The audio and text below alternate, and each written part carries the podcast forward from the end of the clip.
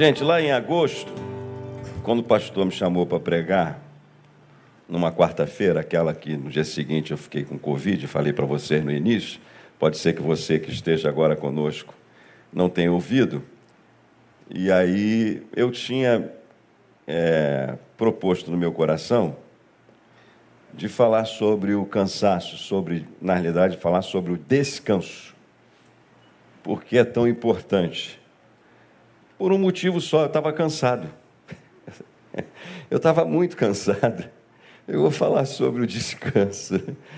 É, é, tão bonita essa, essa palavra de Jesus em Mateus capítulo 11, versículo 28. Eu já usei algumas vezes.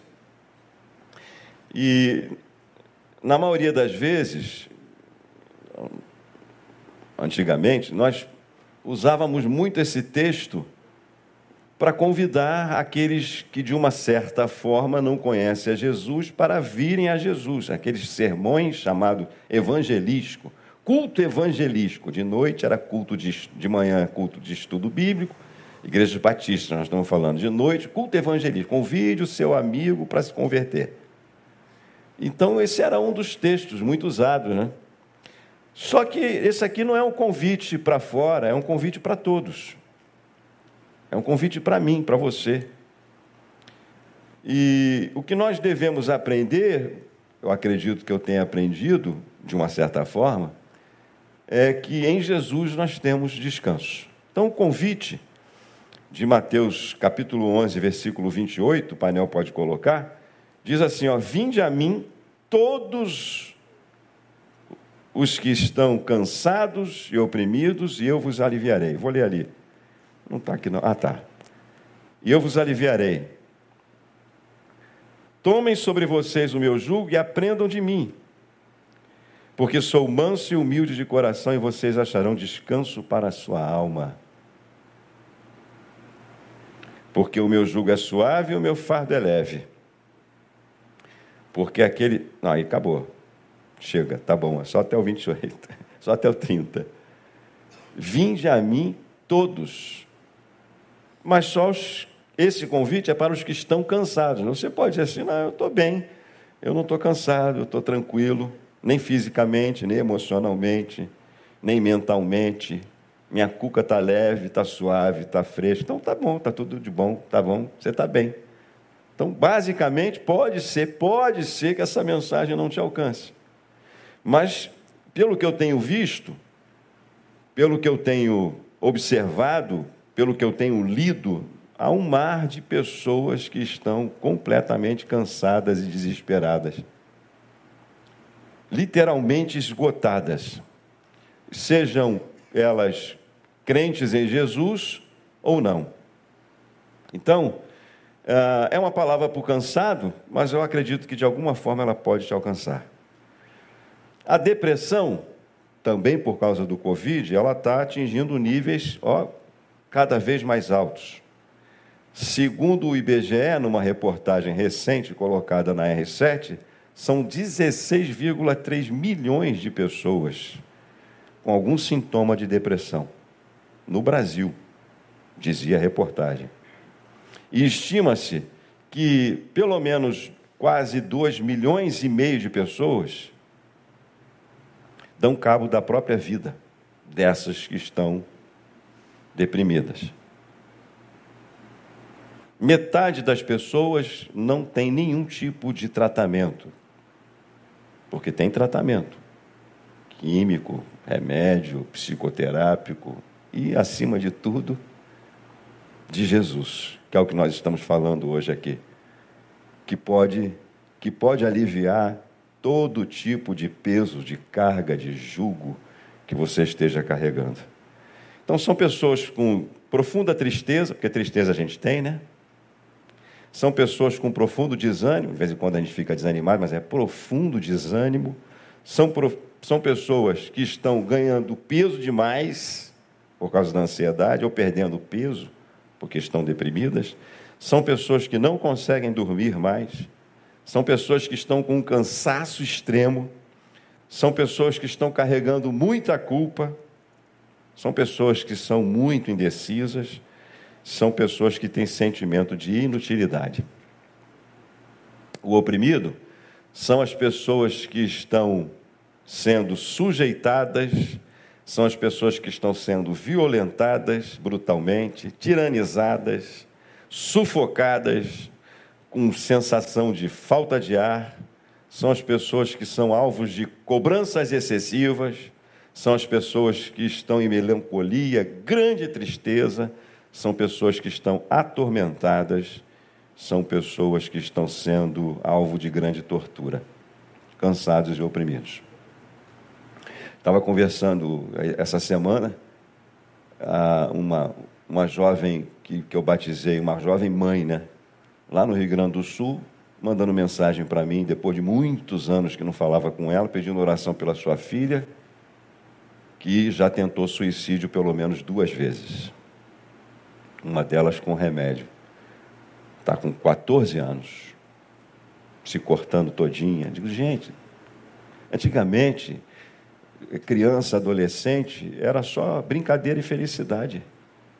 Não era como hoje, não. Ah, eu estava fazendo um estudo, um estudo, não concluí, das causas porque o suicídio está descendo, né? Era, eram pessoas mais velhas, vem descendo. Hoje, crianças de 9 anos, 10 anos estão se suicidando. Porque elas não estão sendo crianças, etapas não estão sendo é, concluídas, vividas por essas crianças. E nós, os pais, não estamos atentando para isso.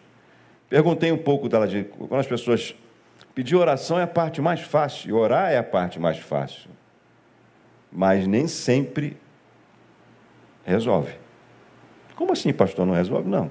Às vezes a pessoa precisa de um tratamento urgente, precisa tomar um remedinho para sair daquela crise, precisa ser ouvida por pessoas, por especialistas, para saber o que aconteceu. Aí eu perguntei: olha, sua filha precisa de, um, de, uma, de um tratamento, precisa de uma ajuda, precisa de urgente, não pode ser pouco, não pode ser pontual, tem que ser sistêmica. O que, que aconteceu? Com nove anos de idade, o irmão dela, por parte de pai, se eu não me engano, abusou dela. E a partir dali, esses, esses desejos, né, essa vontade que ela disse que ela não quer mais viver, foi gerada dentro do seu coração. Então, cada um tem uma história, né? Mas é muito difícil quando a gente vê isso com criança. Então, são são pessoas que estão cansadas da vida, já apanharam da vida, desistiram de viver. Essas pessoas precisam saber que existe esse convite de Jesus, existe uma possibilidade. E a gente quer compartilhar, eu quero compartilhar com vocês hoje sobre essa possibilidade. Se você está cansado, se você sabe lidar você realmente sabe lidar com o seu cansaço?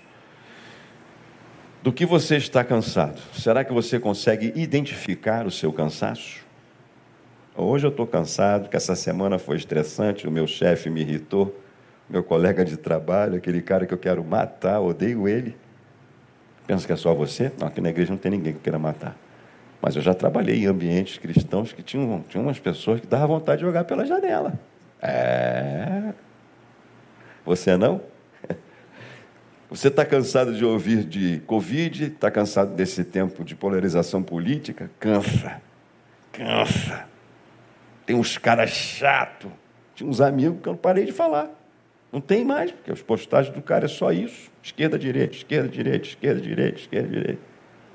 Não tem mais conversa. Quero conversar sobre outro assunto. Não dá para ficar falando disso o tempo todo. Já estou de saco cheio. Você não? Eu estou. Você está cansado? Aí eu coloquei aqui um negócio legal, porque falaram. Você está cansado de ser mãe? Está cansado de ser filho? Você sabia que até a mãe cansa de ser mãe? Ela precisa de espaço? Sabe que o filho cansa da mãe? Cansa. Precisa de espaço. Deixa aqui. A mãe precisa de espaço. O pai, atenção, pai. Atenção, Pedro, que é pai de primeira viagem. A mãe precisa de espaço. Você tem que pegar a criança, tem que deixar a mãe respirar. Ela cansa. Ser pai, ser mãe cansa. Você está cansado de ser infeliz? Você está cansado do trabalho? Você está cansado de ser pobre? Eu estou cansado dessa pobreza. Vai lá em Manari para você ver. Você vai ver que você é rico. Vai lá no lição de gramagem. Está cansado de comer arroz com ovo? Fala isso não, filho. Você está cansado de ser rico? Tem alguém cansado de ser rico aqui? Ninguém levantou a mão.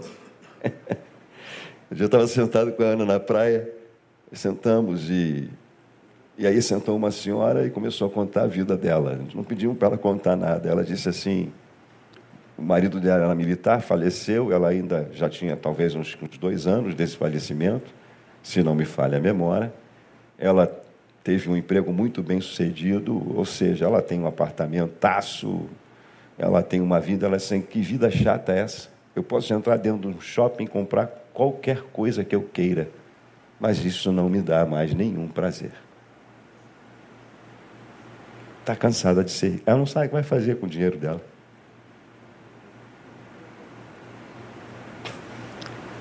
Você está cansado de ser o marido? Principalmente para as mulheres que apanham, né?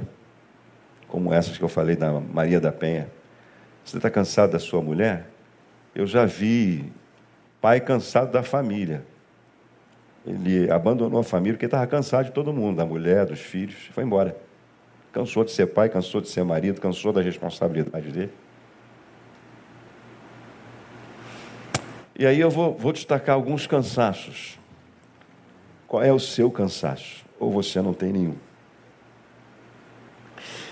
Em Marcos capítulo 5, Jesus o texto narra a história de uma mulher que há 12 anos ela estava cansada de ter um, uma hemorragia, um fluxo de sangue. Ela, por conseguinte, não podia, ela não podia conviver socialmente, porque ela era considerada uma mulher imunda. O texto diz que ela já tinha gasto muito dinheiro, quase tudo que tinha com todos os tipos de especialistas que existiam na época. Ela já tinha gasto seus recursos, ela já tinha esgotado todas as possibilidades, e então ela pensou, ao ouvir falar de Jesus, que se ela chegasse próximo de Jesus o suficiente, foi ela que determinou isso, o suficiente para tocá-lo, ela poderia ficar curada. E ela conseguiu chegar perto de Jesus o suficiente para tocar somente no seu manto, na sua roupa e ficou curada. Mas Jesus percebeu: quem me tocou? Os discípulos disseram: Mestre, tem uma multidão te apertando, está todo mundo te encostando. Como assim, quem me tocou? Não. Alguém me tocou de uma forma especial, porque de mim saiu virtude. Veja que uma mulher cansada da sua enfermidade há 12 anos, ela determina em seu coração até parece aqueles pastores pentecostais, né? Determina, mas não é nada disso, não. Não é assim que funciona. Mas pode funcionar. Ela determina no seu coração que se ela chegasse próximo de Jesus o suficiente para tocar nele, ela poderia ficar curada e ela fica curada. Ela estava cansada da sua enfermidade. Veja o desconforto dessa mulher.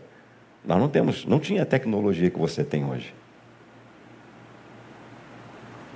O texto não diz que tipo de enfermidade era, mas diz que ela ficou curada. Doze anos é tempo para Dedéu.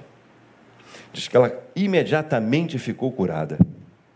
Sabe, você pode ser uma pessoa que esteja cansado de conviver com a sua enfermidade, algumas delas crônicas. Eu posso citar exemplo para vocês, não de cansaço. Deus nos deu três filhos, os três nasceram no Rio Grande do Sul, frio. Dos três, dois com problemas alérgicos.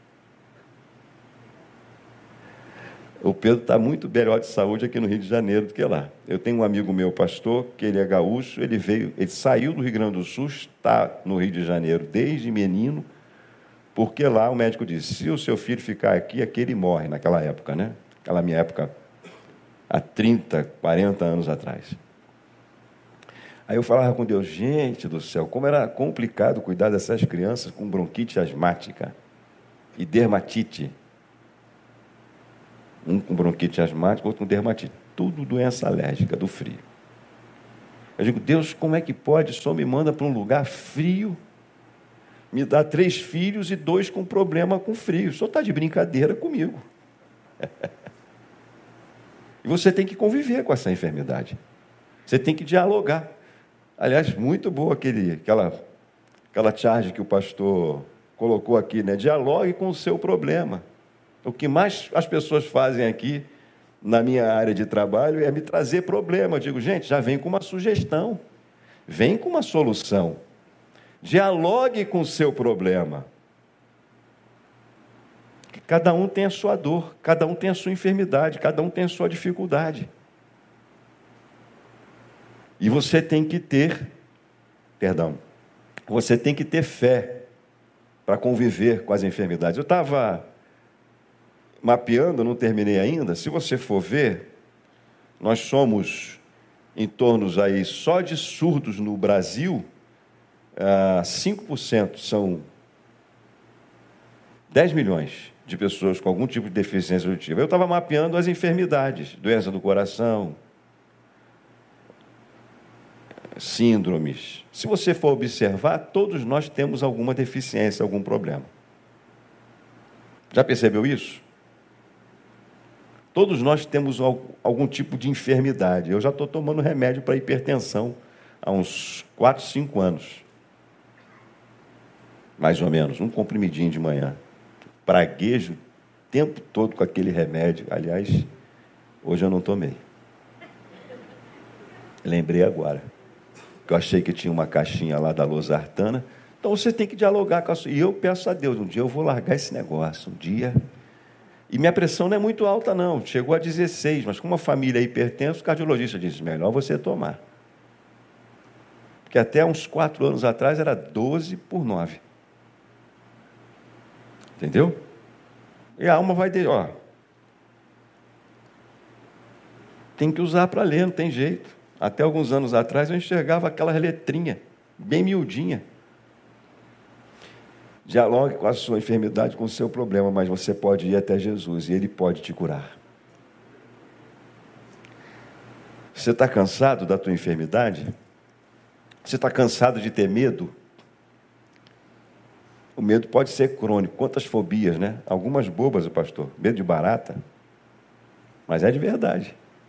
Medo de escuro. Medo de fantasma? Eu me lembro que quando eu era pequeno eu tinha medo do homem do saco. Quem é do tempo do homem do saco vai te levar? Pô, ainda bem que não te levou, hein? nem a mim. Maluco, quando passava um desses, que a gente agora sabe que são moradores em situação de rua, com aquele saco preto, e minha mãe dizia, filho desobediente, eles levam. Eu digo, maluco.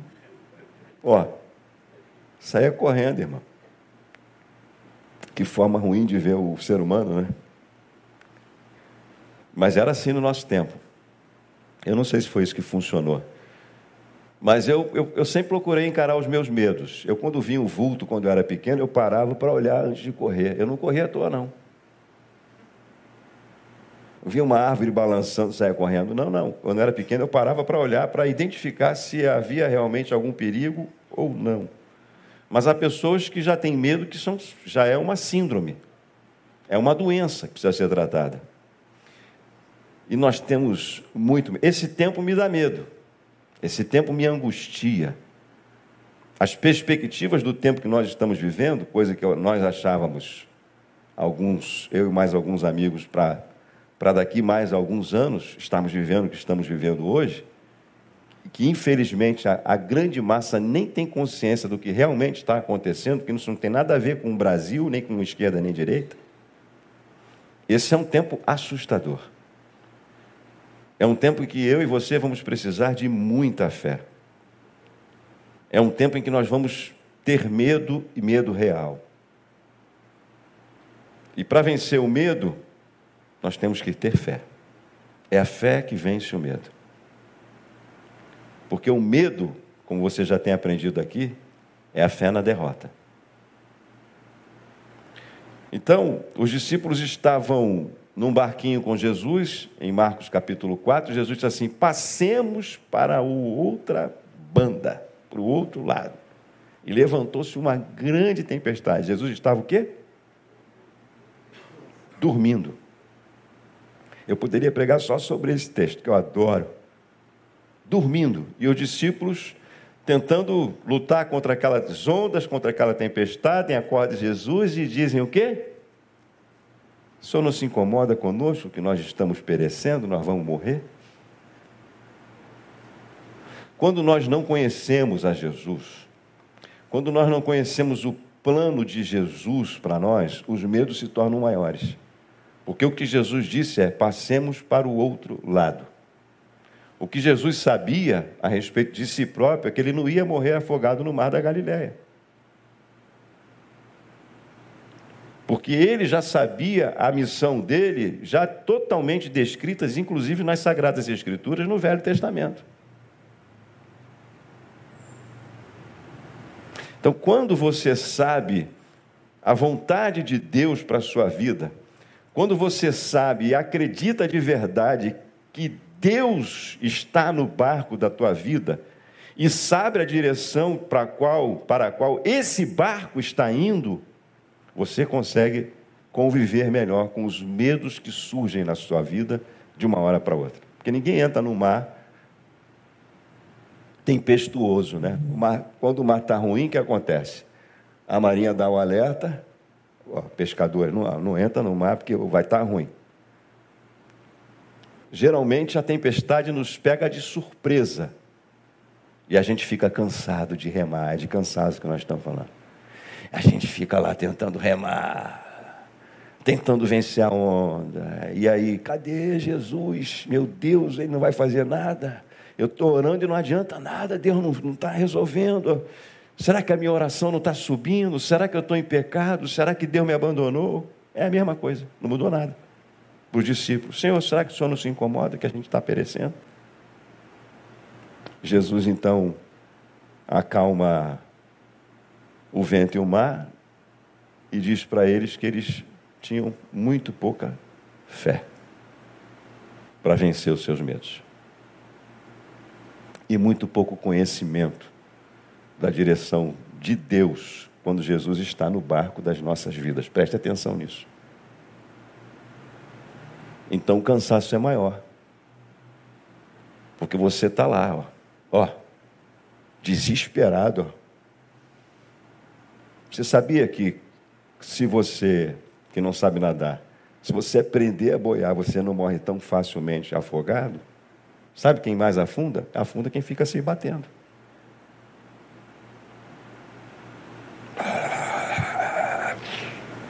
Cinco minutos, está liquidado. Seis, morto.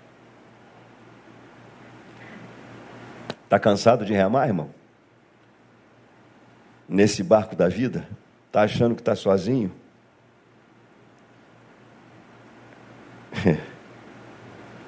Não é só você que pensa assim, não. É difícil. É. Você está cansado? Isso aqui eu gosto.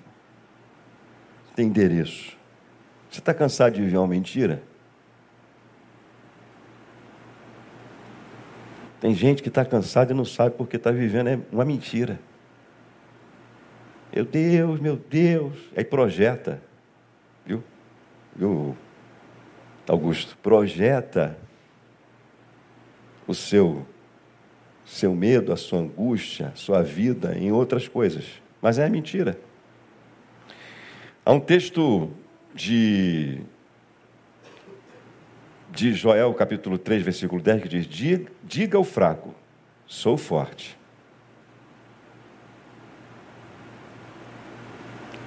Por que diga ao fraco, sou forte? Porque quem é forte não vai dizer, sou forte, porque acha que é forte. Você tem que reconhecer a fraqueza. Você tem que reconhecer, dentro do contexto do texto bíblico de Joel, capítulo 3, você precisa ler a Bíblia, irmão. Vai lá ler a Bíblia. Medita nela. Porque não é só ler, tem que meditar. Que o que Deus está falando é que essa fortaleza está vindo dele, através do profeta pronunciado ao povo. Agora vocês que são fracos, vocês podem dizer, são fortes, porque eu estou convosco. E vou estar com vocês enfrentando essas batalhas. E, e vocês não têm armas, vocês têm instrumentos de agricultura, mas vocês vão vencer.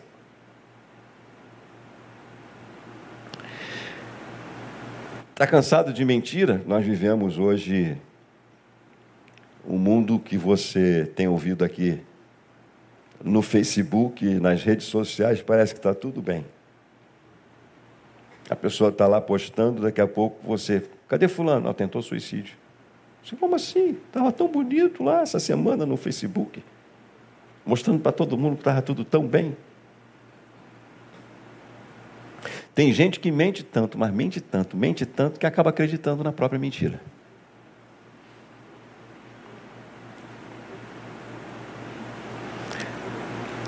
E aí, Paulo diz assim, ó, tem vários, eu escolhi esse por um motivo específico, é claro. Paulo diz em 2 Coríntios 12, de 7 a 10, o seguinte: E para que eu não ficasse orgulhoso com a grandeza das revelações, foi-me posto um espinho na carne, um mensageiro de Satanás para me esbofetear, a fim de que eu não me exalte. Três vezes pedi ao Senhor que o afastasse de mim. Então ele me disse: A minha graça te basta para você, porque o meu poder se aperfeiçoa na fraqueza. Se você vive que é forte o tempo todo, como é que o poder de Deus vai se aperfeiçoar em você? Se você não consegue reconhecer as suas fraquezas diante dele, se você não consegue se humilhar o suficiente para dizer: Deus, eu sou fraco, eu sou pó, Cansaço. Cansaço. Cansaço toma conta. E aí você está achando que o cansaço é isso, é o fulano, é o ciclano, é o teu patrão. Não, é você. São as suas mentiras. São as histórias, história, não é nem história com H, é história que você inventa. Que dá um trabalhão.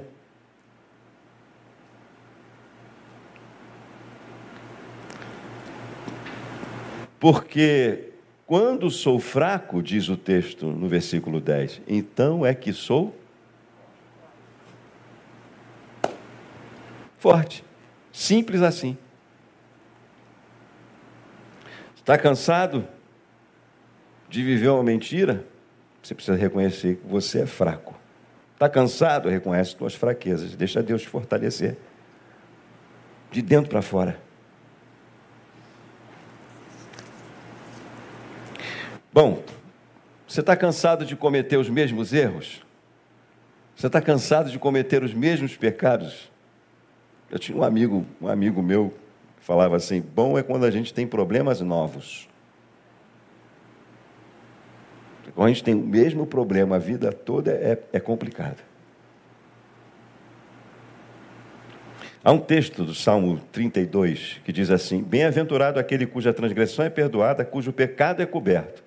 Bem-aventurado aquele a quem o Senhor não atribui iniquidade, cujo espírito não há engano.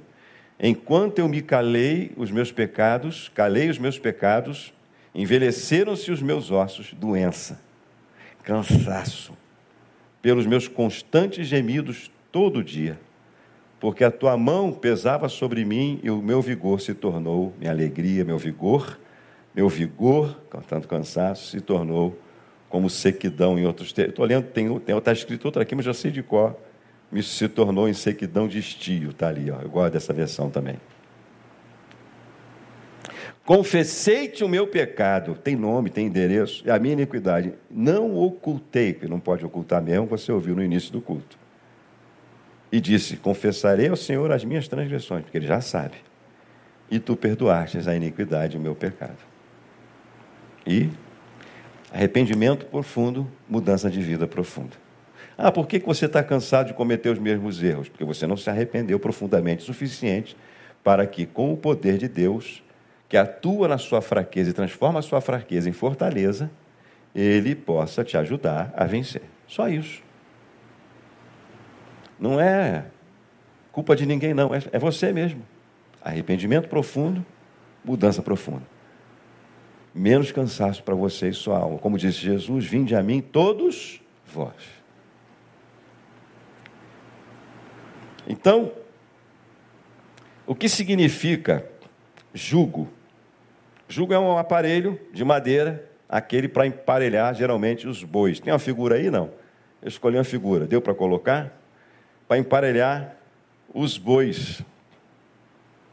Para eles dividirem a carga.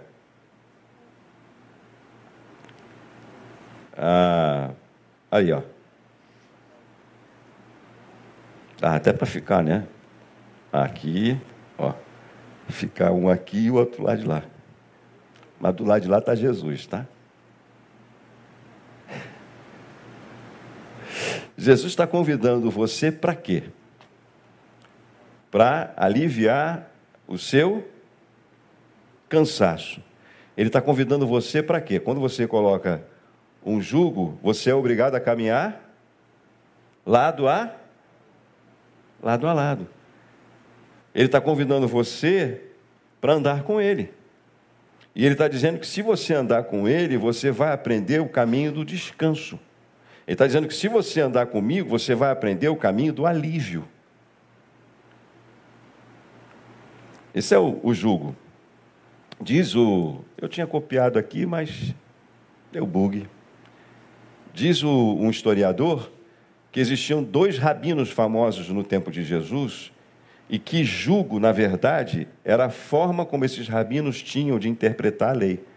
E a forma que esses rabinos tinham de interpretar a lei, às vezes, era tão dura, tão dura, que nem mesmo eles conseguiam aplicar a sua própria interpretação.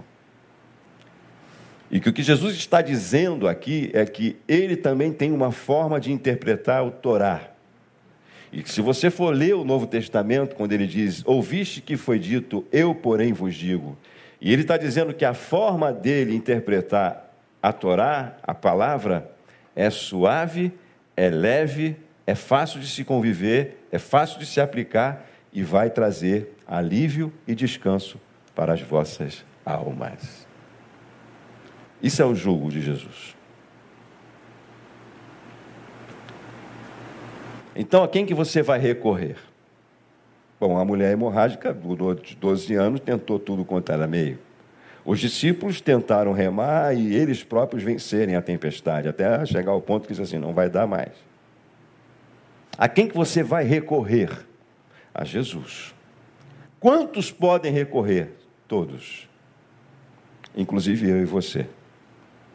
Então, quando eu estou em situações extremas, eu tenho que refazer a minha vida em 2000, 2019, eu sentei com o pastor Neil e disse assim: rapaz, eu estou muito cansado.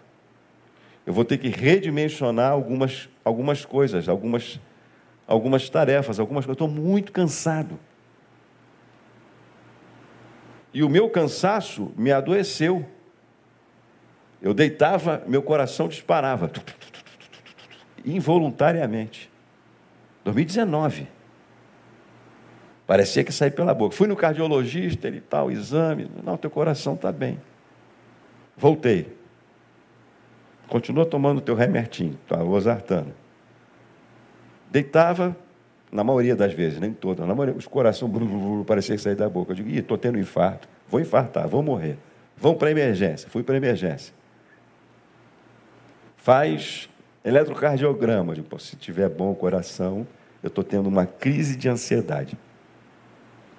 E estava bom. O cara olhou, entrei para a médica, ela, é.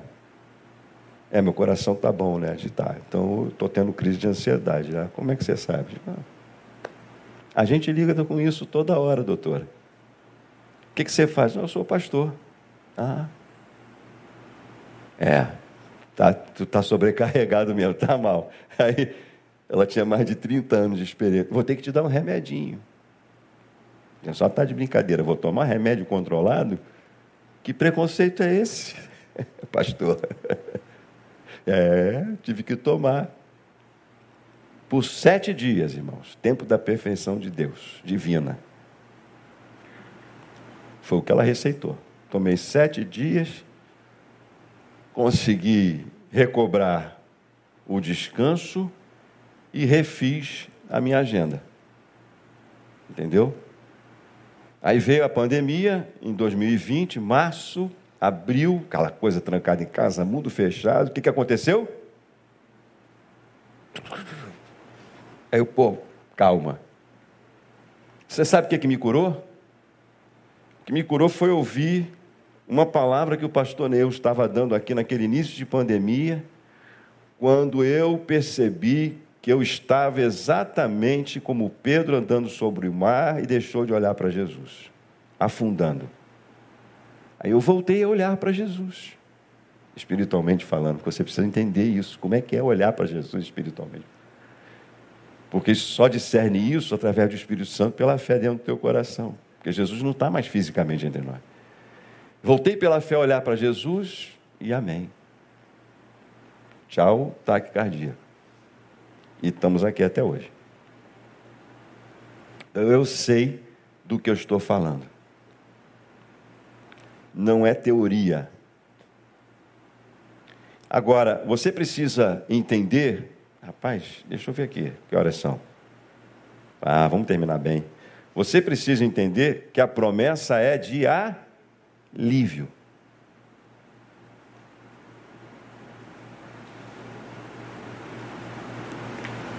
Isso não quer dizer que todos os teus problemas vão ser resolvidos. Isso não quer dizer que aquilo que está te causando pressão vai sair. Isso quer dizer que você vai emparelhar em Jesus, vai observar como é que Jesus lidou com essas mesmas circunstâncias. E você vai aprender com ele como é que se entra no jardim de Getsemane. Você vai aprender com ele como é que se ora, Pai, se for possível, passa de mim esse cálice, todavia não seja feita a minha vontade, mas a tua vontade. Porque existem circunstâncias, existem cruzes que você e eu precisamos enfrentar. E a única coisa que você precisa saber e acreditar é que Jesus está com você. Existem tempestades da vida que são inevitáveis. E você vai ter que atravessá-la, mas você precisa ter certeza que Jesus está no barco da tua vida. Existem enfermidades como o Covid, que muitos de nós aqui enfrentamos, que você vai enfrentar. E outra coisa, tem que ficar isolado. A minha mulher, que me ama muito, pegou Covid porque não quis dormir em outra cama. Você vai ficar isolado, vai ficar sozinho. Como muitos ficaram nos hospitais sem seus familiares. E quem estava lá? Quem pode estar lá? Jesus. Então você precisa entender isso que é alívio. Mas Deus, Senhor não tirou minha enfermidade? Não, estou com você na sua enfermidade. Meu pai morreu de câncer. Eu já disse isso aqui várias vezes, e nós todos orávamos muito para que ele ficasse curado. E eu levava ele ao hospital, todos os tratamentos, todos os dias necessários e agendados, descendo de Campo Grande à Praça da Cruz Vermelha, mais de 50 quilômetros, cansado demais, quatro e meia da manhã saindo de casa, e eu pedindo a Deus, não deixe eu dormir no volante, eu estou muito cansado. Cumprindo todo o meu trabalho, toda a minha agenda, eu dizia, Senhor, o Senhor não está curando, mas eu sinto o Senhor presente o tempo todo. Mas o Senhor não cura, não tem problema. É estranho, Jesus, conviver com alguém que a gente ama e quer ajudar, ama e quer ver curado, é estranho ver o Senhor no barco, e é estranho ver que o Senhor não está fazendo nada, mas o Senhor está presente. E qual era a minha oração final? Então, o Senhor leva para amenizar o sofrimento. Porque é muito egoísmo nós acharmos que a vida é nossa. Nem a nossa é nossa. Então, existem momentos que a gente tem que dialogar com a nossa enfermidade. E o que Deus está prometendo em Cristo, nesse discipulado, nessa caminhada, nesse jugo que é suave, é alívio, é um aprendizado. E aprendizado leva tempo, e nós vivemos numa geração que a gente acha que tudo é mágico, que tudo é apertar um botão, e não é. Quando nós fomos alfabetizados, começamos lá na fase pré-silábica até chegar à alfabética. Isso é um processo que os educadores sabem bem, leva um tempo. Existem etapas para esse aprendizado.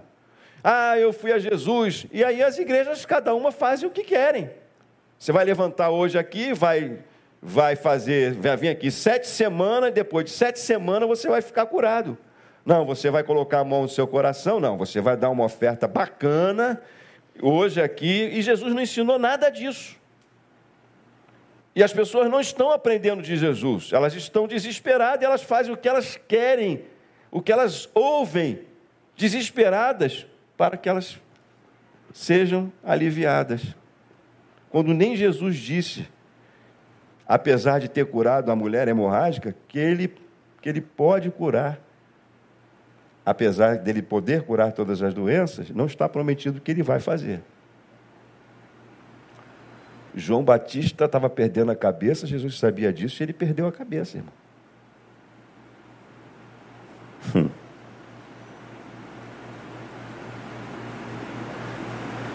Aprender leva tempo. Mudanças levam tempo. Mudar hábitos, então, leva tempo. É um processo. Mansidão e humildade, o que tem a ver? Bom, humilde tem a ver com humus, que quer dizer chão, que quer dizer barro. Hoje eu fui no dentista, estou cuspindo pra caramba aqui, nossa, está chovendo da minha boca. Ah,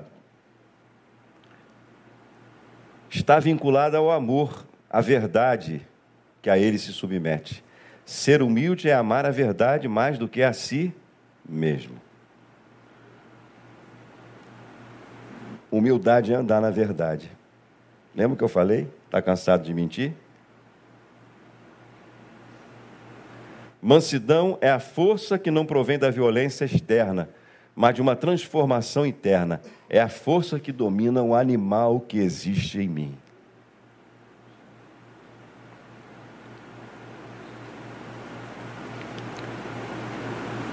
Então, termino com o texto de Isaías 40, 29, que diz assim: Ele fortalece o cansado e multiplica as forças aos que não têm nenhum vigor. Portanto, meu irmão, minha irmã, meu amigo, minha amiga, se o teu cansaço é extremo, se você acha que está sem força, se você acha que no barco dessa vida você está remando e Jesus está fora desse barco, se você não consegue dialogar com as suas enfermidades, com as suas dores, o convite de Jesus é para você emparelhar com Ele, com a Sua palavra, de Gênesis Apocalipse e um pouco mais do que está em Gênesis e Apocalipse. Porque esse Deus eterno ele não está limitado a esse livro aqui, que Ele deixou divinamente para cada um de nós. O convite de Jesus é para você emparelhar com Ele e aprender como Ele conviveu. Aprender como Ele olha, como Ele interpreta a palavra. Como o jugo dele é suave. Como é viável caminhar nesse mundo. Sabe o que me encanta? Uma das coisas que me encanta no Evangelho, nessa construção teológica lá de Gênesis é que Deus fez o mundo perfeito e criou o jardim e colocou Adão e Eva, a quem Paulo chama aos romanos de de Adão de Jesus, o segundo Adão. E, e disse: tudo é bom, tudo é bom. A única coisa que não era boa era que o homem estivesse só e acabou. A única coisa que não era boa e tudo ficou muito bom e o homem tomou um outro caminho. E o que Jesus, o que Deus mostrou em Cristo é que aquilo que ele fez era viável. O que Jesus mostrou para mim e para você é que ser humano, a ser humanidade era viável. Que o que Deus fez realmente era bom. E o que nós fazemos com a nossa vida é problema nosso realmente. Deus mostrou em Cristo, encarnando, que aquilo que ele fez foi tão bem feito que ele desejaria ser, isso foi um de nós. E ele mostrou que aquilo que ele fez era perfeito. E o convite de Jesus é para que você emparelhe com Ele, que em meio a todas as tuas e as minhas imperfeições, você ainda consiga, com todos os nossos pecados e imperfeições, emparelhar com Jesus e ter verdadeiramente algum alívio substancial nesse mar de mortos. Então, para mim é um convite muito sério. É um convite que eu tenho que visitar, revisitar na minha vida em vários momentos, como já acabei de citar para vocês alguns deles. E quando eu estou muito cansado, quando eu estou triste, quando eu estou angustiado, eu vou a Jesus. Aí a pessoa vem ao pastor e diz: Pô, pastor, desculpa contar tanto problema. Eu digo: Não há problema. Eu vou sentir, claro, porque eu sou ser humano, mas eu vou a Jesus. E a esse Jesus que te alivia, que me alivia, é a mesma coisa. Eu não vou carregar fardo. Porque o que Jesus disse que com ele é leve e suave. E eu não posso eu não posso carregar nem os meus fardos, que o seu. O que a gente faz é ir a Jesus juntos. E aí tudo muda, irmãos. Esse é o Evangelho de Jesus. Essa é a palavra de Jesus. Esse é o convite de Jesus. Não tem nada a ver com uma igreja em si, com o local, com o espaço. É um convite que você pode ouvir, tanto aqui como em outro lugar. E quiçá decidir eu estou cansado mesmo, sabe? Eu preciso de Jesus. Eu preciso aprender de Jesus.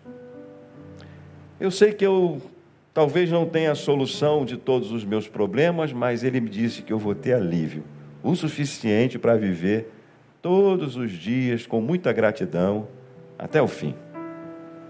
Esse é o convite de Jesus para mim e para você. Não é um convite de Jesus para quem não é crente. Não é um convite de Jesus para quem não é da nossa religião. Não é um convite de Jesus. É um convite de Jesus para todos. Para mim, para você, para todos nós. E eu preciso visitar e ouvir esse convite de Jesus várias vezes na minha vida. Amém? Vamos ficar em pé e orarmos?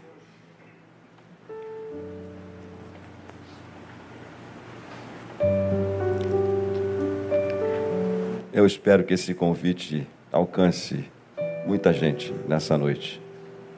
Não só a você que está aqui hoje, ah, mas a você que está em casa, a você que ficou até agora ouvindo essa palavra, a você que está com, com cansaço extremo, a você que está pensando em desistir da vida, a chutar o balde, a se jogar da ponte, a tomar um remédio. Eu conheço muitas pessoas que chegaram a esse ponto que você possa estar agora. Eu me lembro de uma mulher que ia se suicidar, muito conhecida, e ela ouviu esse convite. Ela disse assim: Já que eu vou me jogar da janela mesmo? Ela disse assim: Então eu entrego a minha vida a Jesus. Maluco. Essa mulher ela estava cansada, ela estava sobrecarregada, ela estava oprimido. Foram horas saindo entidades malignas dentro dela. Eu não estava lá não, tá? Isso eu ouvi da boca dela depois. Horas, horas, horas. Então, ouvi pessoalmente, inclusive. Então, já que você acha que a sua vida não tem valor, entrega ela para Jesus. Aceite o convite de Jesus, experimente o alívio que ele pode dar. Eu me lembro de tantas vezes, de tantas pessoas que entenderam esse convite e oraram e ousaram ir a Jesus. E depois da oração dizer: é como se uma mochila pesada saísse das minhas costas. É tão bom ouvir isso, gente. É bom demais. Infelizmente, muita gente não está conseguindo encontrar Jesus. Muita gente não está conseguindo encontrar Jesus nem dentro das igrejas, irmãos. Está bravo o negócio, a coisa está feia. Vamos orar, fecha os teus olhos. Nosso Deus e Pai, obrigado por essa oportunidade. Nós nos sentimos abençoados pelo Senhor extraordinariamente. O Senhor me surpreendeu essa noite. Obrigado por aprender com Jesus tantas coisas boas que trazem alívio para a minha alma, para as nossas almas. E se alguém que esteja nos ouvindo, me ouvindo nessa hora, esteja onde estiver, que ela entregue a Jesus, que ela caminhe ao lado de Jesus, que ela conheça o jugo de Jesus, que ela encontre o alívio e o descanso para a sua alma. Assim, nós todos que aqui estamos oramos e fazemos isso em nome de Jesus. Amém e amém. Muito obrigado, irmãos. Deus abençoe. Até domingo. Deus abençoe. Até domingo.